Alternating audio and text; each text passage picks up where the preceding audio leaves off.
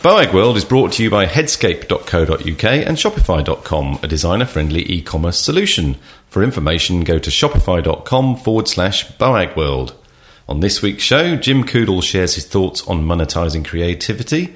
I talk about questioning clients, and Paul gets excited about eye candy. Hi, Paul. How are you doing? Hi, Paul. How are you?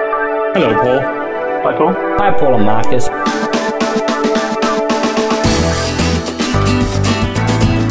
Hello and welcome to the first ever BoagWorld.com podcast. Boag World! Hello, welcome to the hundredth episode of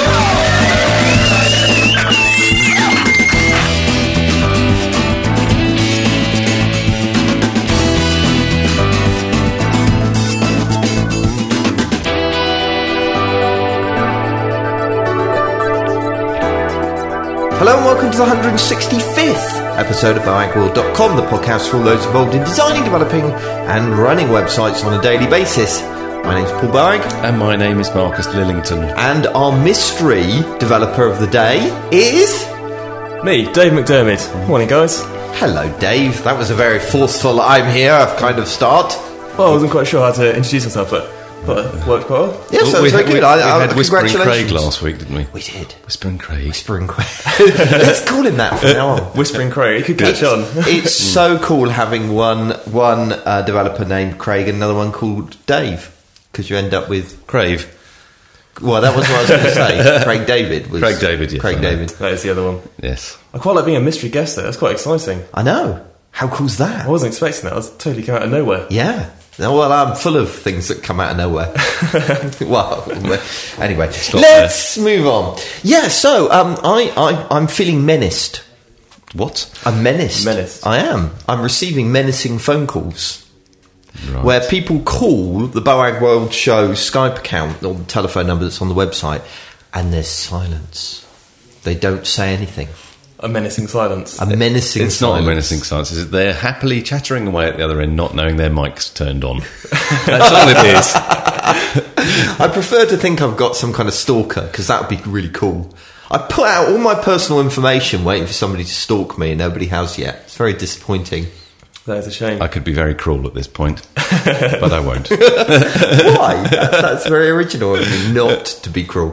Yeah, so just a kind of message to those of you that are trying to leave messages on um, the Boag World Show um, Skype account, because you can. Did you know that? That's very exciting. Have you ever done that, Marcus? I don't suppose No. you need to as you're actually on the show. I'm here. Dave, I can talk. Lots. You have never left us a message. Why I is haven't. that? I don't. I, I never thought to. well, can- he he can was sit in the the room next next to So he can just walk down the corridor. Uh, no, I prefer to keep the distance. You Yes. like the technological approach, though, don't you? Like, Yeah, exactly. It's like you guys IM me all the all the time when I'm only in the other room. How lazy is that? That's true. But some people like that, some people don't. For example, Charlie doesn't like it if I IM him from two rooms away. He'd prefer a postcard or, you know. a postcard. That's true. We were talking about it the other day and he really doesn't like it. A He- handwritten he finds it- letter. He prefers handwritten. I haven't got round to it yet, but I, I think some of my to dos I should tick them off and write a little note and I think that's a post it little to unfair. You, you, you're doing to Charlie what we do to Chris. You're using his name in vain. Yeah. you know he won't listen to this. yeah, so you can say whatever you want about him. Yeah. But you know that's really interesting because who is it we were having this conversation with? Uh, Oh, I, I, I need to not say who we were having the conversation with, but very interesting about the whole idea of um, the 37 signals model because they they, Oh, yes. they all work together in, or a lot of them work together in office, but they don't talk to one another, and they actually believe that you should, if you want to um, do something, you send an IM. Oh no, you put it in the chat room. that the was chat it. room, Yeah, of yeah, course, of course. of course, being 37 signals, Campfire, got going campfire. campfire, because then people can look at it at their leisure rather than being interrupted. But you think, well, what's the point of being in an office then? Yeah, the great thing about being in an office True. is that you can interact and bounce backwards and forwards. Hmm And it may get in the, in the way a little bit of productivity, but people, human beings, most human beings, need to. What are you saying about Take- the people at 37 No, no, signals? no, no. I'm saying that some people do like to just get their head down and go and just carry on and you know stop. Oh, it's twelve o'clock. I'll stop for lunch and then Yeah. back on it at one and then stop and then forget about it. But most of us are more of a sort of persuasion of work half and half an hour and then sort of diddle around for ten minutes, and Yeah. that ten minute time is time to chat and And I think that That aids a creative environment. I couldn't agree It's more. like what do we do with um, the, the the charity website that we're, we're building at the moment? We we all sat down in the room and talked about it for a day, and it Mm. was one of the most constructive days I think we've I've ever spent. yeah, very good. True. It's one of the most valuable things to do. Like, if you've got a problem, if you're working at home, I find it's quite difficult because all I want to do is just mutter and hope that someone will listen in on what I'm saying. Yeah. Mm. And so you don't really feel like it's worthy of You a talk to MSN. yourself when you work at home. I don't, but I, I do. Oh, talk to myself at work. all the time. Sometimes you'll say something, you're just waiting for someone to say, "You shouldn't do it like that." you know that's a bad, re- bad thing to do. yeah, this is very true. Anyway, Voices in your head, That, that, was, that was all a massive tangent. Just to say that if you do send in, you know, if you're going to ask a question or give a review or whatever else, um, using the phone number that's on the website or the Boag World Show Skype address, please check your mic first. To make well, I suppose you don't have to with the phone, but with the, with Skype, make sure your mic is working. There's a service called Echo One Two Three. So you just call Echo One Two Three on Skype, and you can check that it's all working fine. Shall we move on to the news? I've just got to one more. Oh, you got a piece of housekeeping No.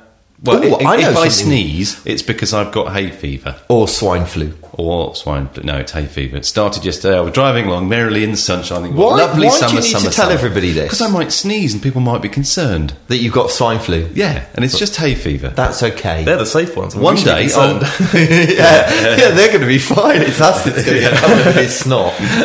And on the subject of Marcus's mucus, let's move on to the news. BoagWorld.com. Okay, let's do the news then, and we start off with a story about engagement. There's a lot of talk about engagement at the moment. I see a lot of clients keep saying, um, looking for for advice on how to engage with their users. I think it's the new buzzword. It's replacing Web 2.0. Okay, We've all got to engage. right. Don't we do that all the time? It's Anyway, called talking. yes.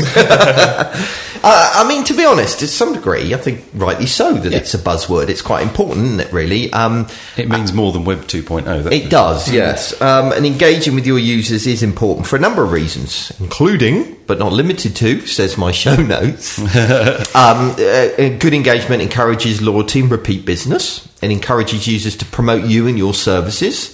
And it informs your products and services that you know if you're listening to your to your user base and, and what they've got to say about your products, then um, hopefully it'll improve them, which is good. Um, but there's a, although there seems to be this kind of general awareness of the importance of engagement, few seem to know how to do it effectively. Um, and I keep coming across website owners that that are wanting to throw technology at their sites. Pardon me, what was that? I think that I was think it my was- iPhone. yeah, or mine. farting. Very bizarre. Um, yeah, so, so yeah, throwing technology at their sites. That's what I was talking about. So you know, people launch forums, add comments, sign up for Twitter, that kind of stuff. But at the end of the day, I guess you know it's one thing you know coming up with technology, but actually humans are more interested in what you say rather than the medium through which you say it. So technology, I guess, in some ways is is secondary. And a good example of that are blogs, really. Um, just because you um, enable comments on your blog doesn't mean that anyone's actually going to post any comments. Um, and it, it actually comes up. I'm actually getting somewhere here. There is a news story in here somewhere. Um, and it's a post that's come from Pro Blogger, which is a really good website, by the way. You might want to check it out um, if you write for the web at any stage. And it encourages comments. Um, it's an article about encouraging comments and the need to ask questions. And it starts by providing 10 reasons why questions are good, but then goes on to share 12 tips about asking them. I see why you like this site. Why? Because it's got 10 and 12. Tens and twelves. Tens and twelves. It's a fact that's a lot of content, isn't it? Mm. Although there was one recently, there was one list that did overwhelm me, which was something like 101 cool WordPress plugins, and it was just too much. Those ones are just silly. You get to about 30 and think, yeah, all the others are going to be the same, aren't they? yeah, it's only so only about many five different can- WordPress themes out there. Well, actually, They're all in different interestingly, they did group them in like you know, kind of this type of plugin, Modern This- ones and yeah. uh, sort arsey ones. Anyway, yes. Well, so, on a tangent there. oh, that's a surprise. Um, I'm going to be a, a WordPress user fairly soon. Are you? I'm going to be annoying all of you and say, how do I do this? Can I Why? get da, da, da, Why are you using WordPress? Uh, the new band site? Oh, it's going to be built on WordPress, is it? That's exciting. What with your lovely design that Anna's so complimentary about? I've changed it and she likes it now. Seriously, She just she just humouring you. I don't think so. I don't think she does humouring. So, so Anna, who helps produce this show, um, is is doing a bit of freelance work for Marcus's band website. What are you going to blog on on your website? We we went to a pub and there were five people there and we played. um, wait and see. You- in other words, I've no clue. It won't be regular. Let's put it that way. but, but when it is, hopefully there'll be some gems in there. My It's mate, quality- my mate, well, my mate over Phil is a very funny man, so it'd be worth worth uh, reading what he has to say. Although it'd be You ought usually to, quite you and your mate Phil ought to do a band we- um, po- uh, podcast, maybe, A band cast. a band cast. maybe not. But of course, you're going to be engaging with your audience and with your fan base using Yeah. the blog, aren't you, Paul? Oh, Okay. brilliantly brought back to the subject. It's all See, this- relevant. This, guy's a pro. We need him back on. He's he just did that, brought that full it. circle. So anyway, we were talking, weren't we, about um, asking questions and engaging with your users somewhere. Um, some of the suggestions in this pro blog article are really useful. Um, the one that I particularly liked is how you can, at the end of one blog post, you can ask a question. You know, I don't know, whatever, um, and that actually you can take those answers and turn it into a whole other blog post, which is reusing content and other people's ideas, which I'm a great fan of. Why think of your own ideas when you can use other people's? Um, so it's worth a read, um, and I suggest you do that. Anyway, let's move on to the next Next poster today. I don't normally highlight web design sites, but this one caught my eye, and so I wanted to give it a mention. It's called the Do's and Don'ts of Modern Web Design, and the site is essentially a directory of web design posts. Um, and what it does is it, it takes an article and then it boils it down to a kind of single concise tip that's either assigned to a do column or a don't column. So um, it, it's a different way of approaching kind of the, the content that's out there on the web about web design. Um, and you can either read the entire post or you can rate that particular tip as a good one or a bad one on a, I think it's a, a five star rating. Now, I have to confess, as somebody that spends hours crafting beautiful pieces of prose on my blog, as I do, um, the idea of somebody boiling that entire thing down to one point, I find somewhat disturbing to say the least. However, on the other hand, as a user, um, it's very convenient. And I like the idea of getting short, condensed snippets of information. We're all just so busy What these happened? days. What would we? happen though, Paul, if somebody boiled down one of your articles and there was nothing left? Couldn't possibly happen. oh, okay. um, I mean, a lot of the time, t- you know, bloggers just take forever to come to the point, don't they? Not me, obviously, other bloggers. And so I like I like the idea of it being kind of condensed down. So check out that website, the do's and don'ts of modern web design. There'll be a link obviously in the show notes at boagworld.com forward slash podcast forward slash 165. Okay, next story up. Not really much to say on that one, is there really? That previous one? No. Good site, check it out. Yeah. Interesting. It's for, it's good for lazy people that want it all handed to them. It reminds me there used to be a site called was it CSS Tips, which was really short little CSS snippets, or perhaps about right. CSS snippets even. I Something don't like, I can't remember. Anyway, um, right. Anyway, so next up, the Web Design Wall has released a post this week entitled "Maximize the Use of Hover." And if you're a designer, this one is definitely worth a read. I'm a huge fan of using hover in my design work, um, and this is primarily because it makes additional information available without cluttering up the user interface. It kind of keeps things nice and simple and prevents um, users becoming overwhelmed with too many options and too much to take in. Um, so the post kind of puts it a little bit more flowery than I've just described it there, and, and it provides four reasons to make greater use of the hover feature. And these reasons including using hover to beautify your layout, using hover to minimize clutter. And these are only three reasons. Why have I got three reasons that I said there's four?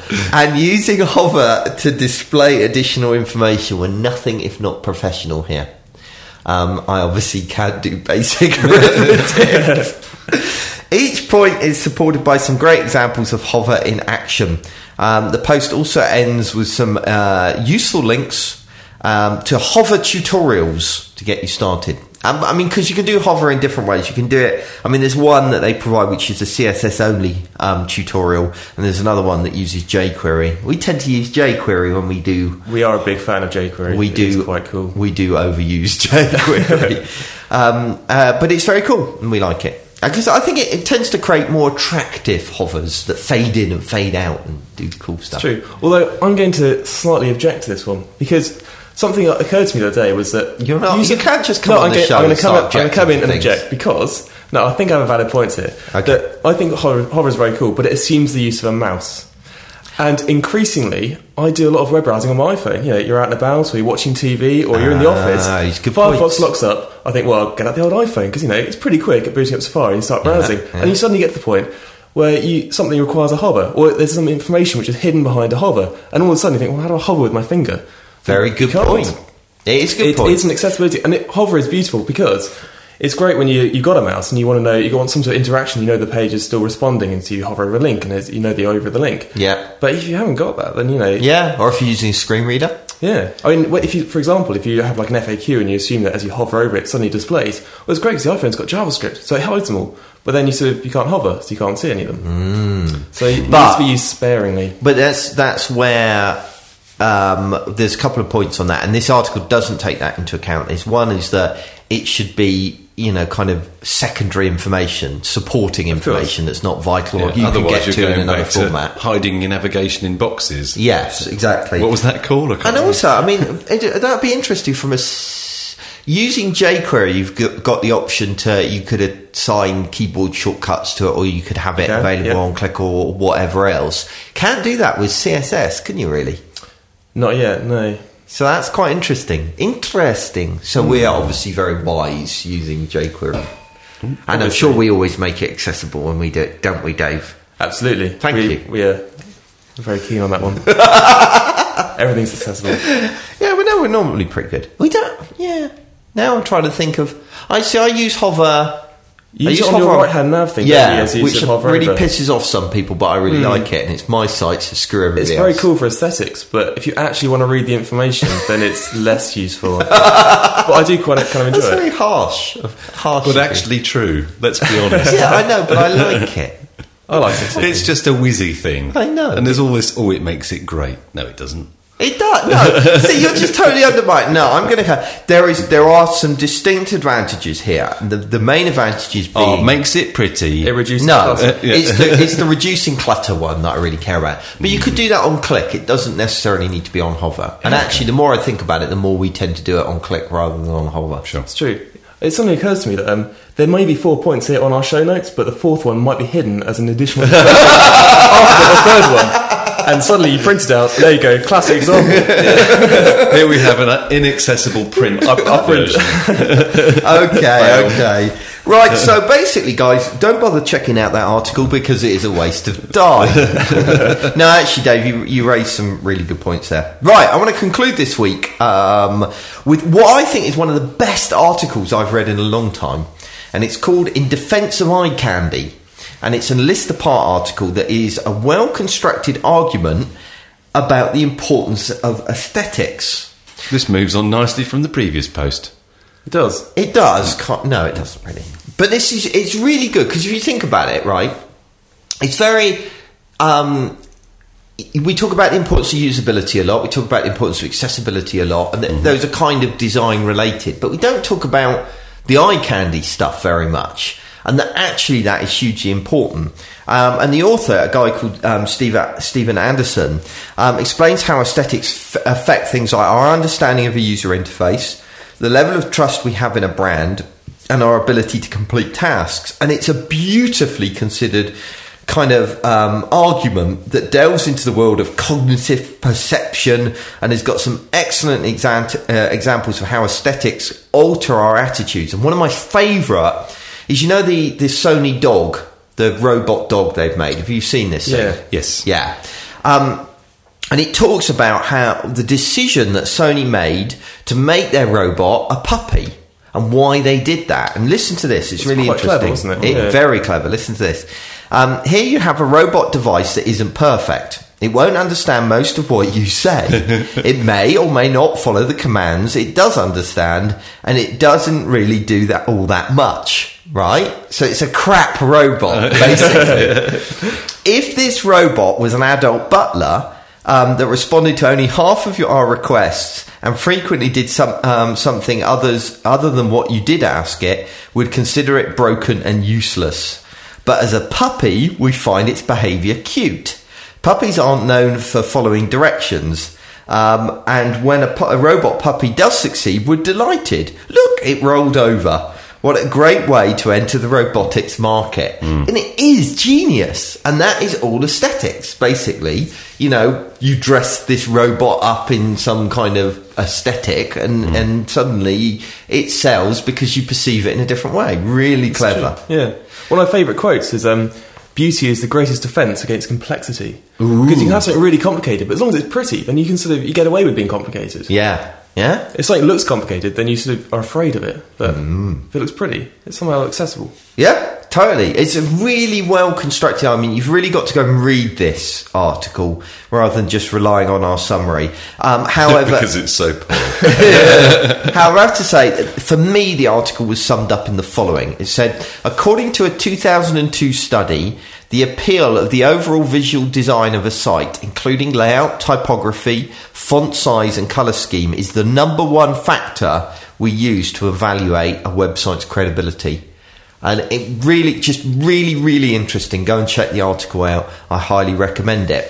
And talking about really, really interesting things, this is such a poor sub- segue, but never mind. Um, well, it's true. We've got an interview with Jim Coudal that we recorded at the Future of Web Design. It's the first of a string of um, uh, interviews we did at a Future of Web Design. And thank you so much to the guys at Carsonified for letting us record those. Um, I have to say, mine mm-hmm. this over the coming weeks, it could seem a little bit like propaganda for future web design. It's not. It was just a very convenient place, and we're hoping to do the same thing at other conferences coming up because you get all these cool people all in one place at one time, and you don't get much coo- cooler than Marcus's hero, Jim Coudal. BoagWorld.com.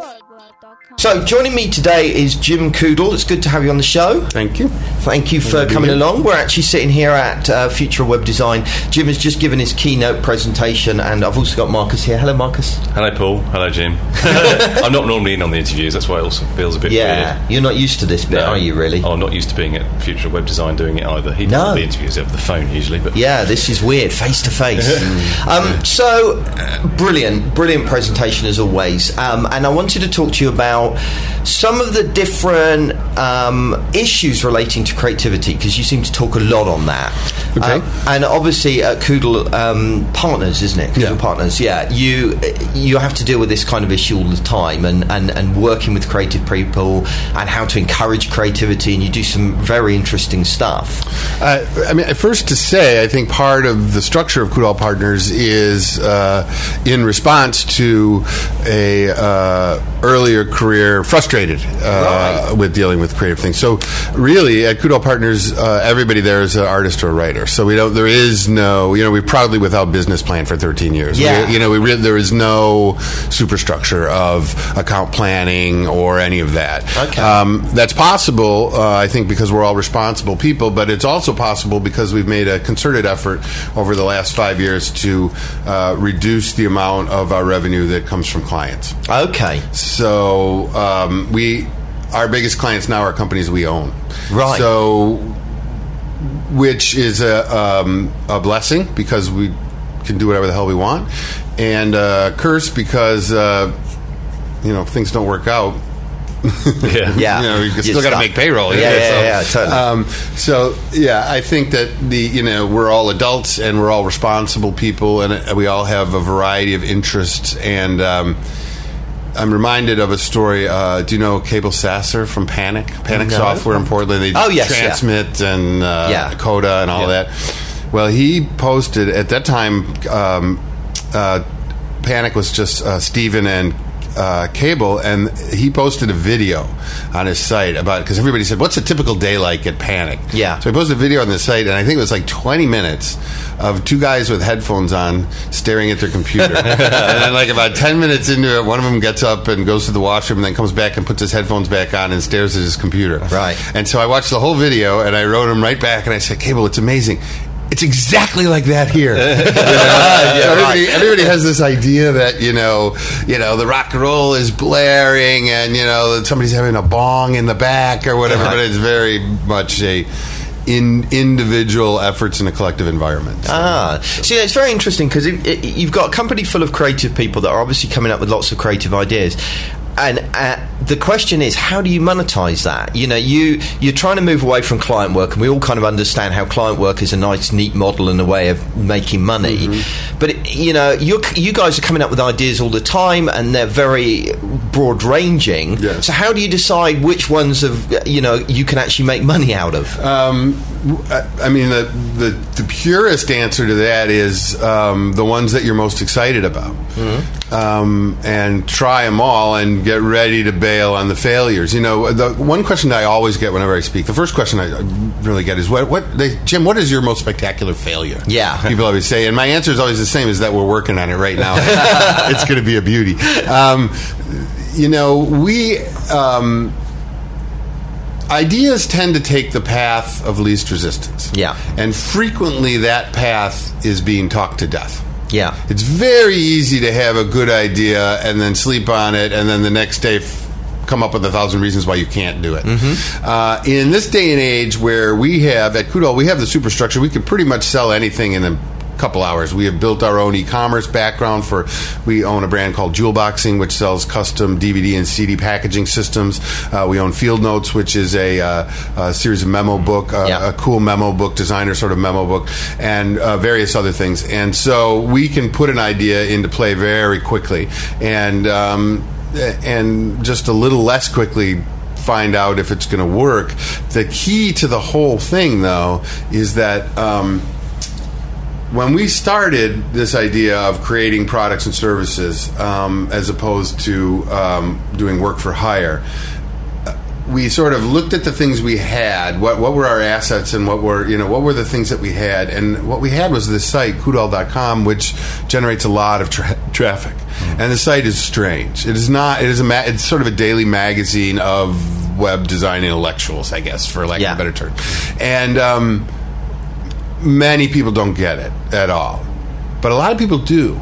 So we figured, well, those people must be like us, Yeah. in some way. I mean, it's it's impossible to think that they are people who are unlike us, who are coming to the site and uh, a understanding it or b coming back tomorrow. So these people must be like us. So if we make that leap of faith and we develop products that we want.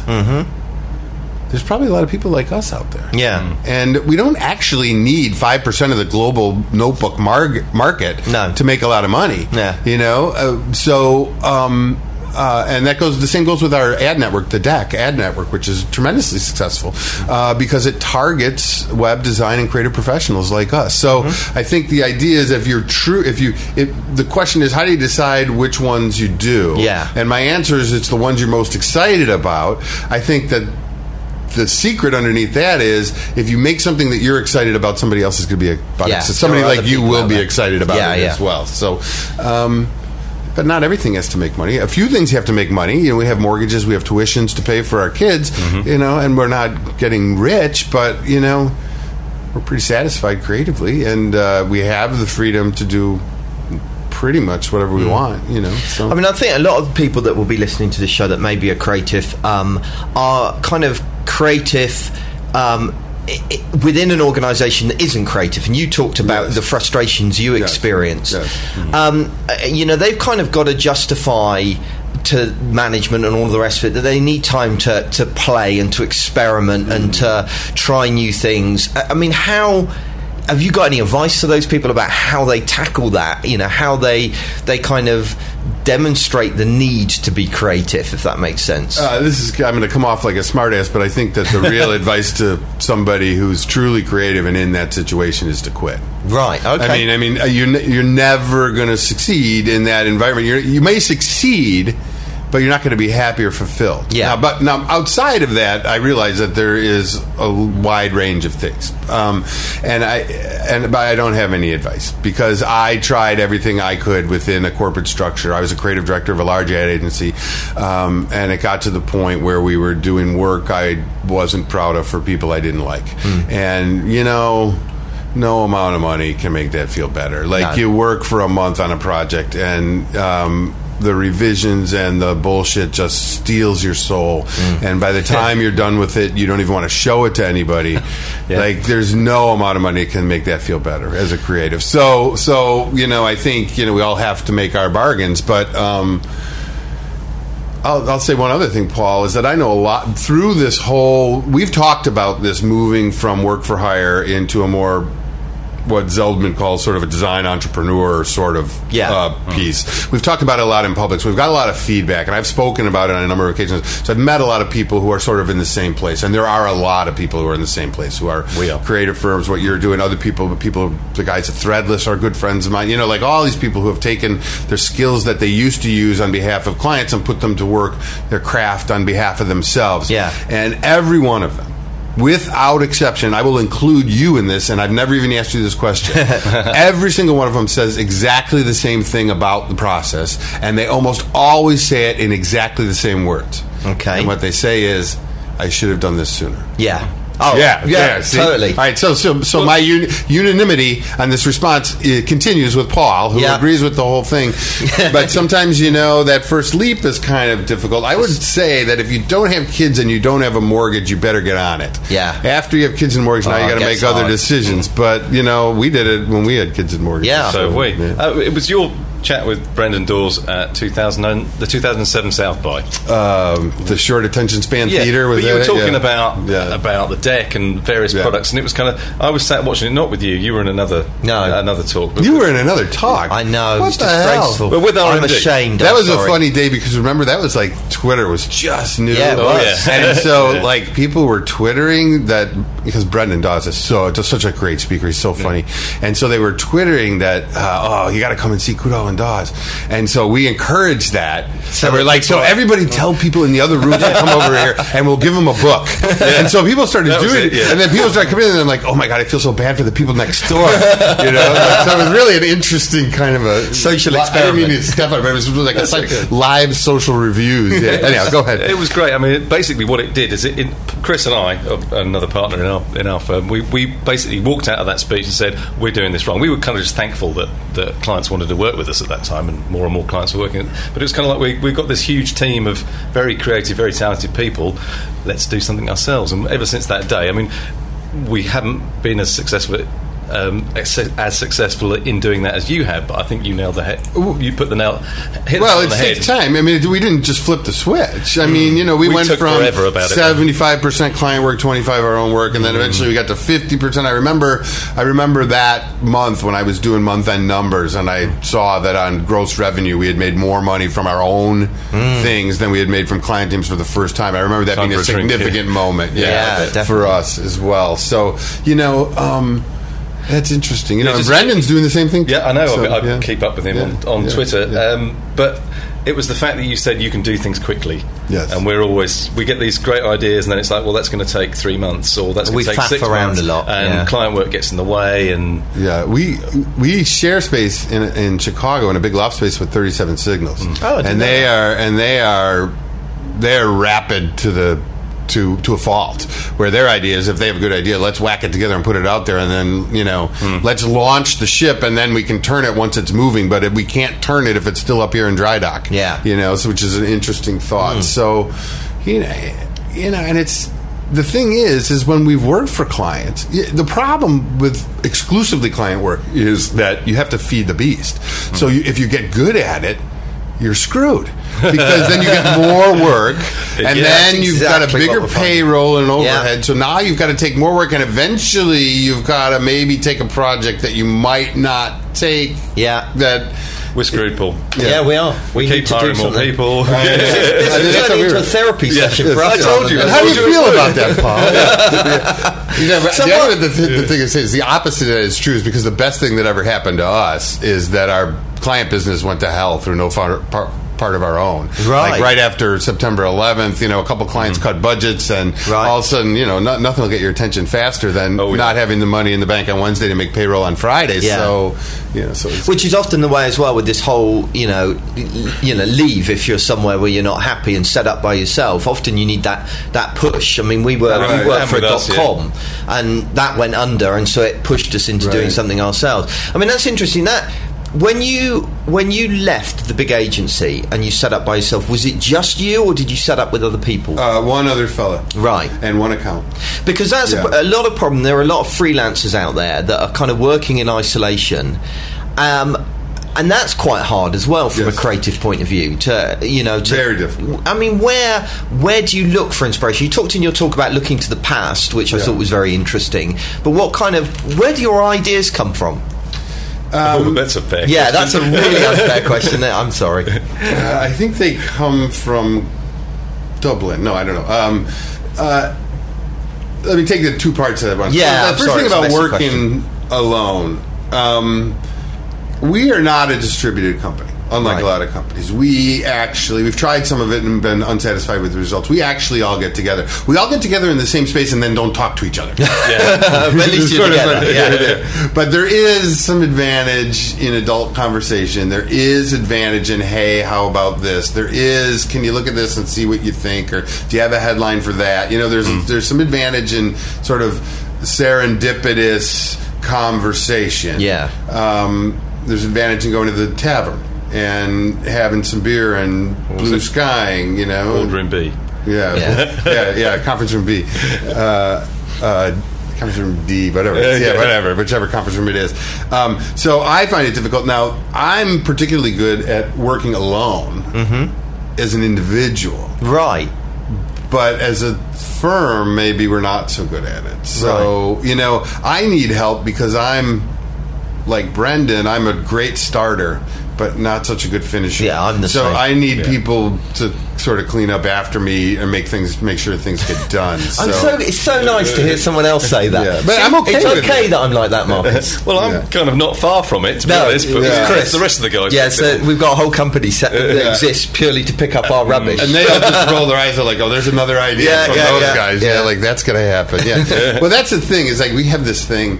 Maybe I talked about it in the Brendan talked this thing, the book. Mm-hmm. We've had this thing for a long time, which is this repository of un unrequited love of ideas Right. that we never did. Right. Um, and then we're getting so good at it that we know immediately when an idea is for the book. That doesn't stop us from blue skying about it. Say, okay. In fact, sometimes we say, okay, here's one for the book. Mm. Yeah. Meaning we know immediately that you know everybody knows immediately. Yeah. We had this other. We used to have this thing. We don't haven't been doing this lately. We have this other thing is that when we're brainstorming about something, it helps if um, um, you. Uh, Talk about potential taglines and headlines while you're brainstorming an idea, but you don't want to get the conversation caught up in the specifics of the headline or tagline that you're suggesting. Yeah. So we used to have this thing where if you keep your hand over your head when you're talking, it means like this but not this. so something try that sometime in one of your Oh, creative yeah. meetings. So you Okay. say, I want this to be sort of, you know, and uh, Jim is holding his hand over his head, you know, so that sort of thing. So um, it co- collectively, ideas come from a variety of different interests, I think, and obsessions. I mean, y- it wouldn't be too difficult to go through the archives of all the links we've posted at Coudal and figure out that we, you know, you, you could build a Coudal robot pretty easily that is a Stanley Kubrick freak who is into Swiss design from the mid part of the century, who is uh, a James Joyce and uh, a um, uh, um, uh, uh, uh, Terrence Malick uh, uh, fan. You know, it'd be pretty Yeah. easy to see Bob Dylan. You'd be able to see the sort of influences in some places. And um, I think to have a lot of different skill sets together, like Steve at our office is a film, primarily, he writes some copy, does a lot of things, but primarily he's a shooter and an editor uh, and a creative guy. And I don't do either of those things. Yeah. And, you know, and um, uh, uh, Brian is a print guy. I mean, everybody does everything at Coudal, but we have like a bunch of different skills. Yeah. and so I guess that's it. I don't Yeah, know. no, that's good. Uh, that's yeah. Probably It- didn't answer anything. Well, I think the trouble is with a question like that is that it's you know to some extent it's different for every person. You know, different for every day. Yeah, well, that too. yeah. Yeah. Um, so you know that's I thought you were going to go off into the uh, into the equation of, uh, or I don't know, maybe you covered that in the talk. No. the, the uh, what was that? The general theory of creative relativity. You don't have enough. We don't have enough time for that. no, no, no. Let's move on. You could Yeah. Google it. if you want to know Yeah, it's actually that was the South by talk from last year, and that um, was a pseudoscientific approach to sort of come up with an equation to solve all creative problems. Yeah. Um, and I- somebody said, "What is the answer?" And then somebody from the audience yelled forty-two. Well, Yeah, obviously, so, yeah, yeah, that's it would obviously, be. so wouldn't that it? was Yep. it, so. Um, let's just wrap up by talking about layer tennis because All right. you're you're kind of quite well known for layer tennis, and uh, just explain the basic principle for those that maybe haven't heard about it before. Um, layer tennis started five, six years ago as Photoshop tennis, and it started in our office where we were we just swapped a file back and forth, continually adding um, layers and type and images to it, and it was sort of a collaborative dance. And um, we just had the idea that maybe people would like to watch it, so we put it online and we invited designers that we knew, or inviters even better designers that we admired but didn't know, uh, to participate. And we had the brilliant. Somebody had the idea to do it on Friday afternoons because no work gets done on Friday afternoons anyhow. Yeah. And uh, so we did it for a couple of years. It's tremendously possi- uh, popular, uh, and then we left it on the back burner, went on to other things, and um, in the meantime, we had been working with Adobe on a couple of things, and they were looking for an innovative way to promote their uh, CS3, Right. uh, Creative Suite 3, and we said, well, we have this Photoshop tennis thing. We could sort of restructure this in a way. Um, one of the big parts of CS3, the big big step forward for CS3 for me as a user uh, was the interoperability of the apps. It was the Yeah. bringing together the Macromedia applications as well as the original Adobe applications in one place in which you could really move a file back and forth from Vector to Photoshop Yeah. to Flash, whatever. Um, and so we proposed that we relaunch it as Layer Tennis to. Um, not only that, I didn't want to have somebody else's trademark in my trademark. So Yeah. uh, relaunched it as Layer Tennis, and now I think we're in the tenth week of the second season. Right. Uh, we've had some tremendously talented designers from all over the world, and basically what happens is uh, there are ten layers. Uh, somebody serves by serving up an image and or image and type and or illustration, whatever, or a flash animation, whatever it is. Yeah. And the other designer takes the original source file and revises it in some way, either Yeah. adds to it or changes it, and then uh, he sends it back to the original guy, and they trade the file back and forth over about three hours, and each of their volleys gets posted live to the web. Hmm. In addition, we invite a third person, frequently a blogger or writer or smartass, to write play-by-play. Yeah, That's the bit I like. to write play-by-play commentary, and uh, quite frankly, that's the hardest job Yeah. on any Friday Yeah. uh, to write play-by-play commentary, and then everybody watches and twitters about it and um, votes who win- who they think the winner is, and you know we're doing 30, 40,000 people every Friday are tuning in to watch Wow, the really? live, which is like if you think of it, that's like a full football stadium, Yeah. you know. So.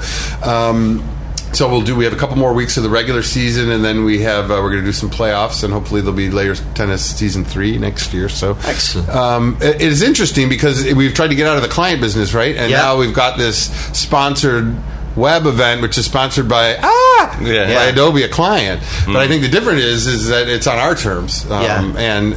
And they and it's through Goodby in San Francisco, and they couldn't have been greater. They're great supporters of it, and they take great ownership in it. So And the other way, the other thing about it is that you know it was It's something relevant it- too, you yeah. did it anyway. You know, it was an idea you'd had Exactly. previously that you then found somebody to help fund it and sponsor it. and make it bigger and better. Right? Yeah, and we- it's relevant to the product. Like it, you know, I'm not sure that Budweiser layer tennis would have the same relevance. No, of course. It But might Friday be, afternoon? might be a little sloppier. Yeah, but uh, but but you know, so I think we're just, it was kind of a lucky. You know, I mean, we're pretty smart about things, but that was kind of a lucky. Uh, break for both of us i think Yeah. that you know adobe gets a lot of valuable exposure out of it that is not seen as quote unquote advertising y you know it, layer tennis exists on our site it's Yeah. not on the adobe site it is seen as an independent uh, which it is very in, like you said it existed before the sponsorship and will exist after it and it was seen as an independent thing for the good of creativity on the web that adobe is a good citizen for sponsoring, and um, you know that's a nice thing. I mean, maybe that's the future. You know, that sort of which is actually Collaborative relationship. and that's actually looking to the past as well, because think about the beginnings of television. Well, at least in the United States, the beginnings of television, where a single company would sponsor a single hour drama that Yeah. would be the Hallmark Hall of Fame. Yeah. Where here we'd have this lovely drama brought to you by Hallmark. And they're all about emotions and drama about emotions, Yeah. you know. And, then somehow we got to the point now we have an hour where we have uh, 22 minutes of 30 second commercials. You know what I mean? Yeah, like, yeah. You know, there's, you know, so I don't. I don't- Scott, It comes down to the fact that the content's got to be good and it's something that people want. And if it is good, then you're going to get sponsored. It's like right. sports, isn't it? Uh, Yes, it is. It is. A, it is a sport. I mean, in a it's way. isn't? I mean, the lower ten- the layer tennis thing is attractive. I think because we do compete as designers all the time. Like my firm will compete with your firm for a piece of business, but we never compete head to head. No. and never ever ever compete head to head in public. No. so it's nerve wracking. The designer's like, "Oh yeah, I'll play," and then they get they get you know it's, it's like, "Oh my god, you Yeah. know, fifteen minutes," you know. And the poor writer, like the designer, at least volleys and then gets to breathe for fifteen minutes while the other guy has the file, whereas the commentators just got to be funny all the time, you know, or try to be. I just did for the first time ever. I did commentary myself Ah, two that's weeks ago. showing up that you, you've got something. And all the other commentators were writing me like, "Ah, now you'll see, asshole." You know, you know. Um, but I bailed out. I'm such a terrible typist. I did it. Uh, I did audio. So Ah, I, that's all right. Yeah, I just talked about it, and then you know I got nervous that I wasn't doing well enough, so I called my friend John Gruber and brought him into the booth. So I, so, so everybody got mad at me because I didn't do it the You way I was cheated. supposed. to. I did, but I have that. Hey, it's your since game. I, I'm the commissioner. Yeah, exactly, yeah. the Royal and Ancient Society of uh, Layer Tennis. So, what do you think people are getting out of it? Is you know, as they, they watch layer tennis, is it just to waste a Friday afternoon? Or do you think there's a? Oh Yes. no, I was going to. Yeah. I was expecting some profound No. answer about the value I mean, I it. think it's interesting, and I think it's entertaining, and I think people like to see designers they know and with talent compete in Yeah. an interesting situation.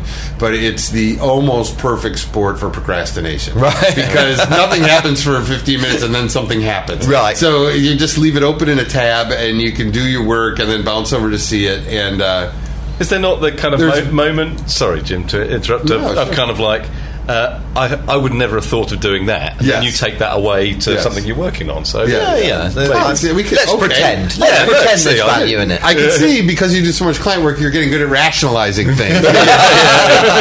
this is why we did this, and this is why it's going to cost this you. This is my idea, and this is why it is great. It's the Python skit about, you know, I want you to help me sell all of this string that I've got left over. oh, great string, good for tying everything up, perfect for. Um, um, Go putting it around your backyard. He goes, yes, the problem is that the string is all cut into six inch lengths. Says, Just the right length.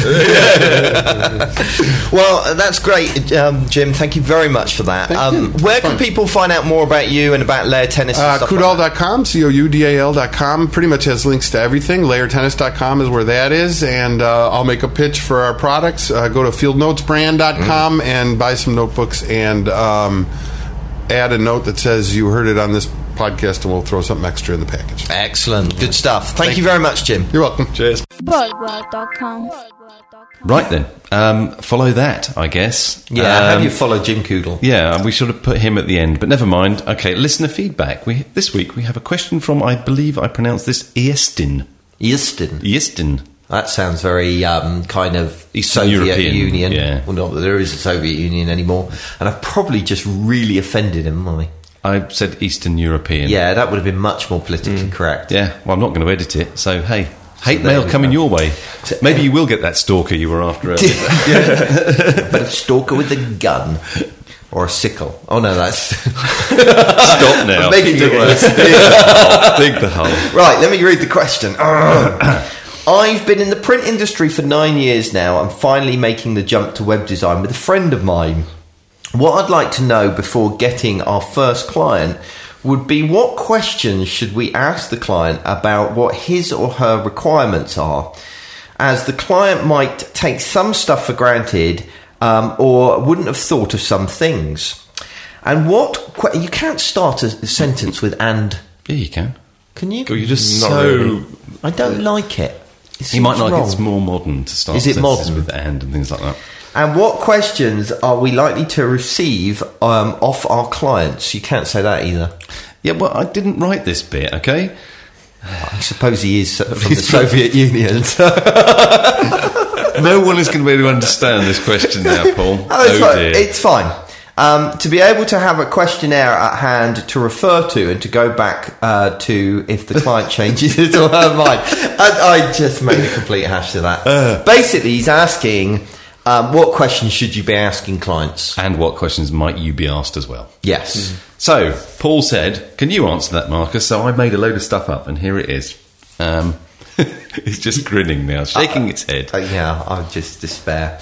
Uh, one of the most important areas to consider when you're first discussing requirements um, is user focus. Um, does the client think in this way, or are they looking for a site that meets internal expectations for design and content? This is very common. Um, so you need to ask who are the target audiences. It's all fairly obvious stuff, but it, I guess what I'm get, trying to get to here is that you need quite a lot of clients need to be educated is maybe a bit strong, but sort of pointed towards thinking of their users first. Yeah. Um, and also, so when you ask someone who their target audience, target audiences are, everyone is an unacceptable answer, which you quite often get. Yeah, they dress it up.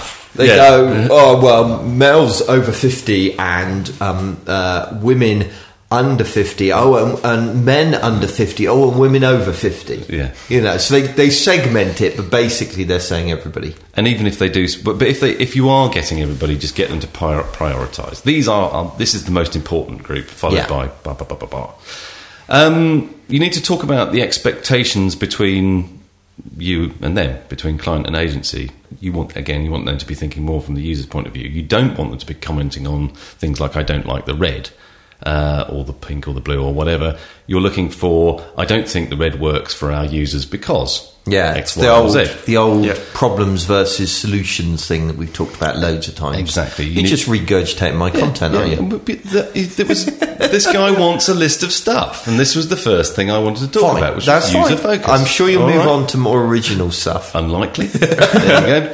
Uh, you need to stress that it's their responsibility to highlight issues, Yeah. and yours to solve them. Basically, to summarise that. Yeah, what I just said. Um, when I, I, I have got an off button for you here, Paul, which I may well just turn off. There'll be this I'll sort of just echoey shout. voice in the I'll background. just shout louder. It's fine.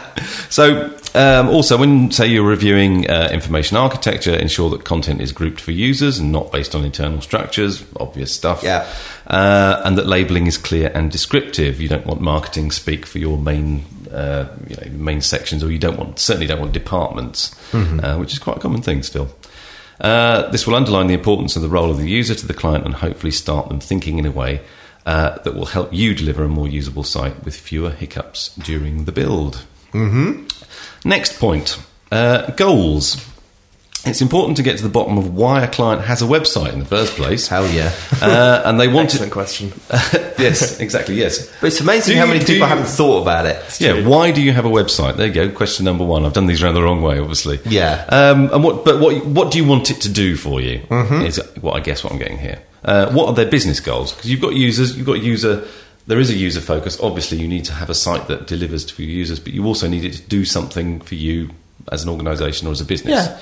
You want to be careful with that question because you know you don't want to talk them out of having a website. So you you maybe suggest, suggest some ideas of why they might want a I would, website. I would disagree with you. Yeah, I would Totally. prefer. I would prefer to talk them out of a website. Yeah. Than, because otherwise it'll just turn into a nightmare Yeah. project. You end up doing. You end up rebuilding something over and over and over again because they actually don't need website. Yeah. So you end up losing money potentially.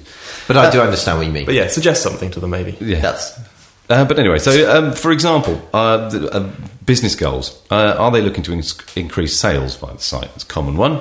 Uh, the goal may simply be we want more sales leads through the website.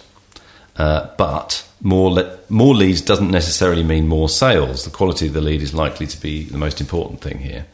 Uh, the design of the site should not simply encourage more leads; it should help to encourage more high quality leads. yeah.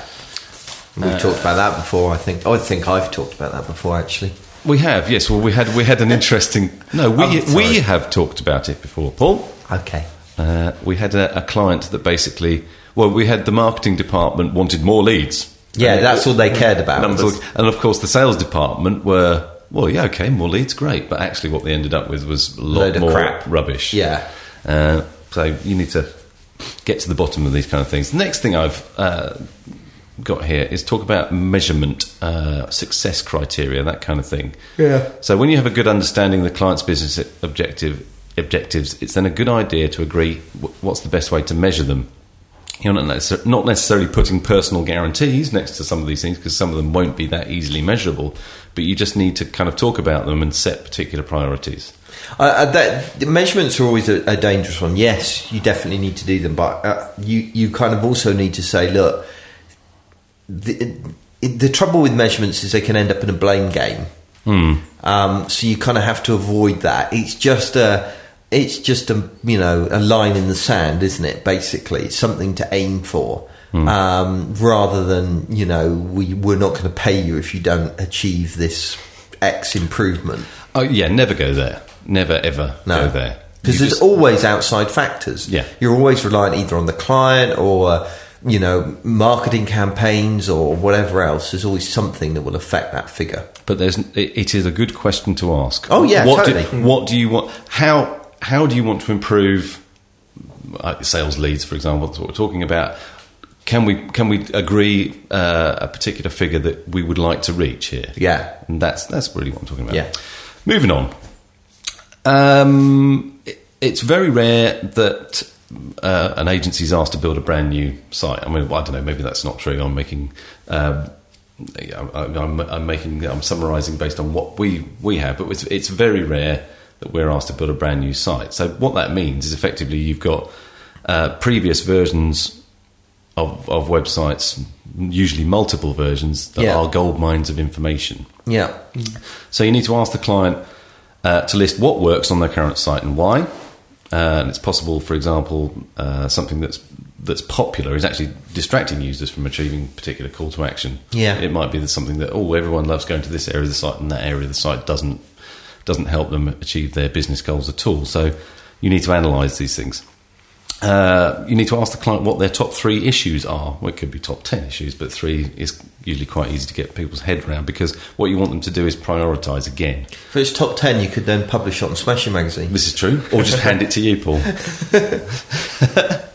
um, uh, uh, finally, on that one, um, ask them what the most important content is on the site and prioritise it again. Yeah.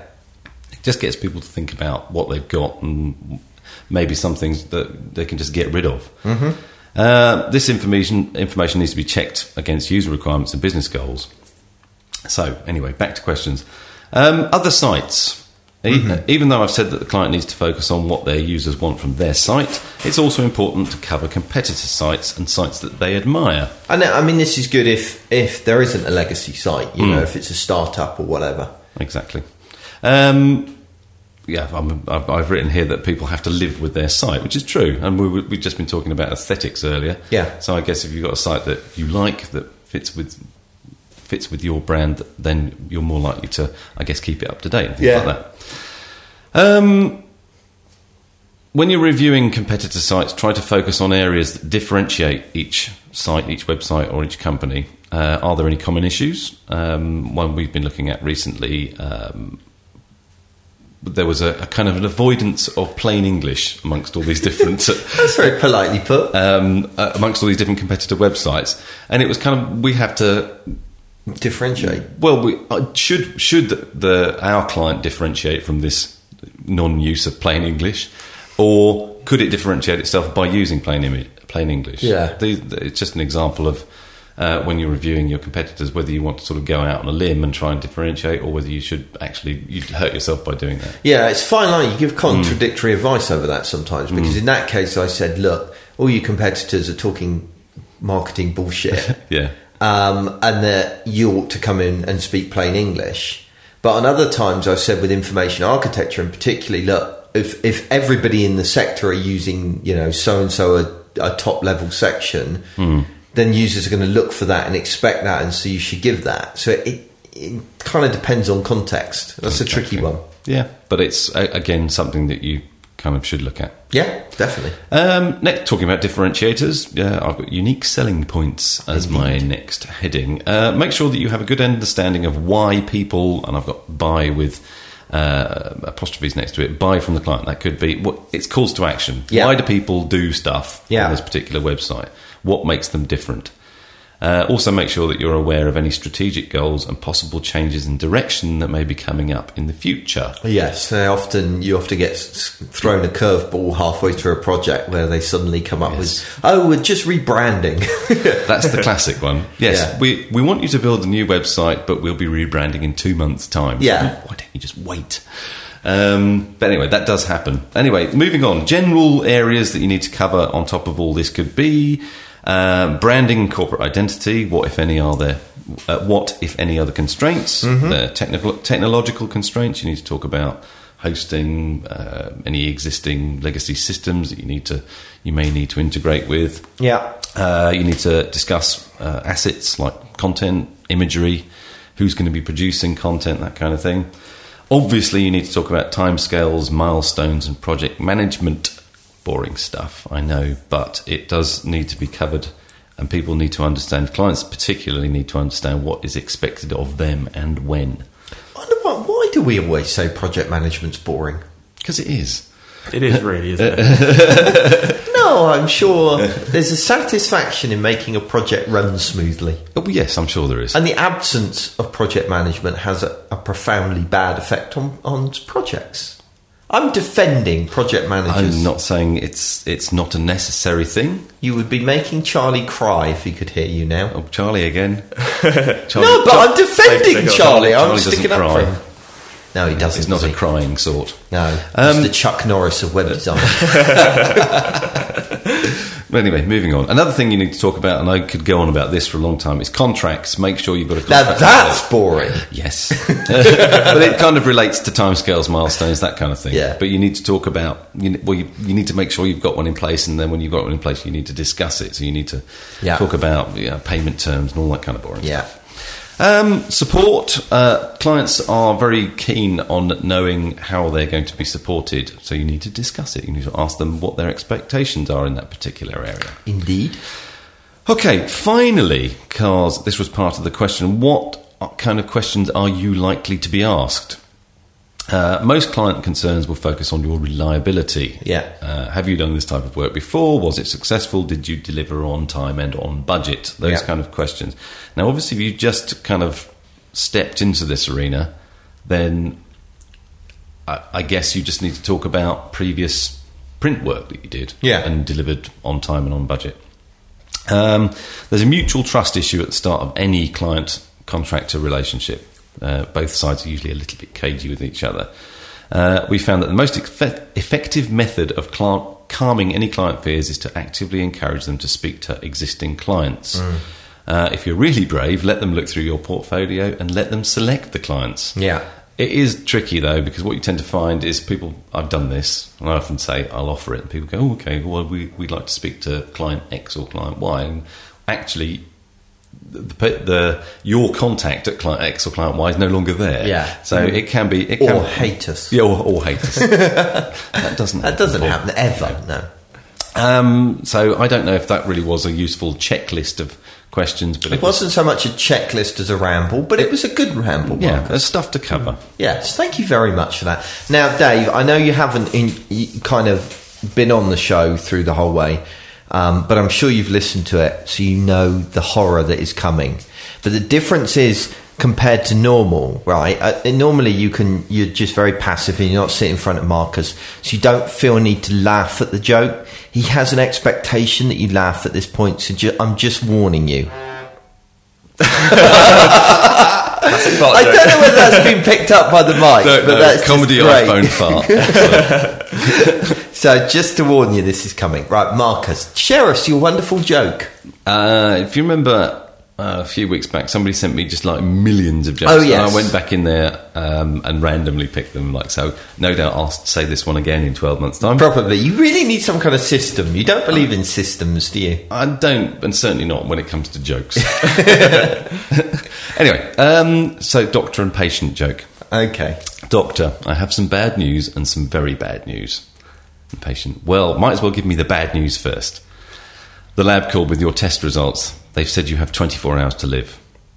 24 hours? That's terrible. What could be worse? What's the very bad news? Uh, I've been trying to reach you since yesterday. Yeah. Okay. So That's just quite the, good. Is it just the one? he said it's quite good. Quite good. Isn't that high praise? From Yes, it is. I'm so happy now. No, you only get one. For Oh, goodness thank sake. goodness for that.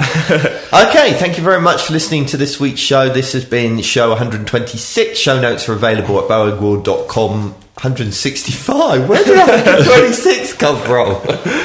Show notes are available at boagworld.com forward slash podcast forward slash, slash 165. Thank you very much for listening. Um, and we will talk to you again next week. Hello, world of Boag.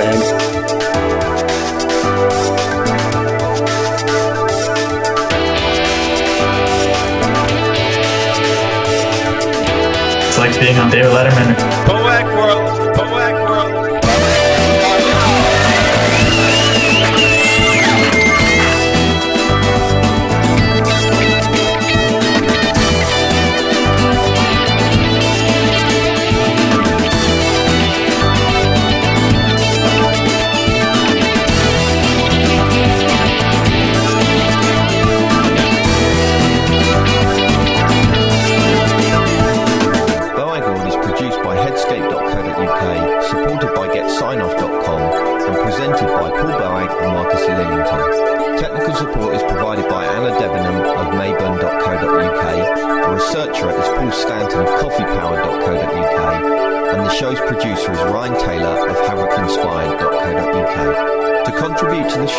Visit boagworld.com forward slash contact. Call 020 8133 5122 or join our forum at boagworld.com forward slash forum.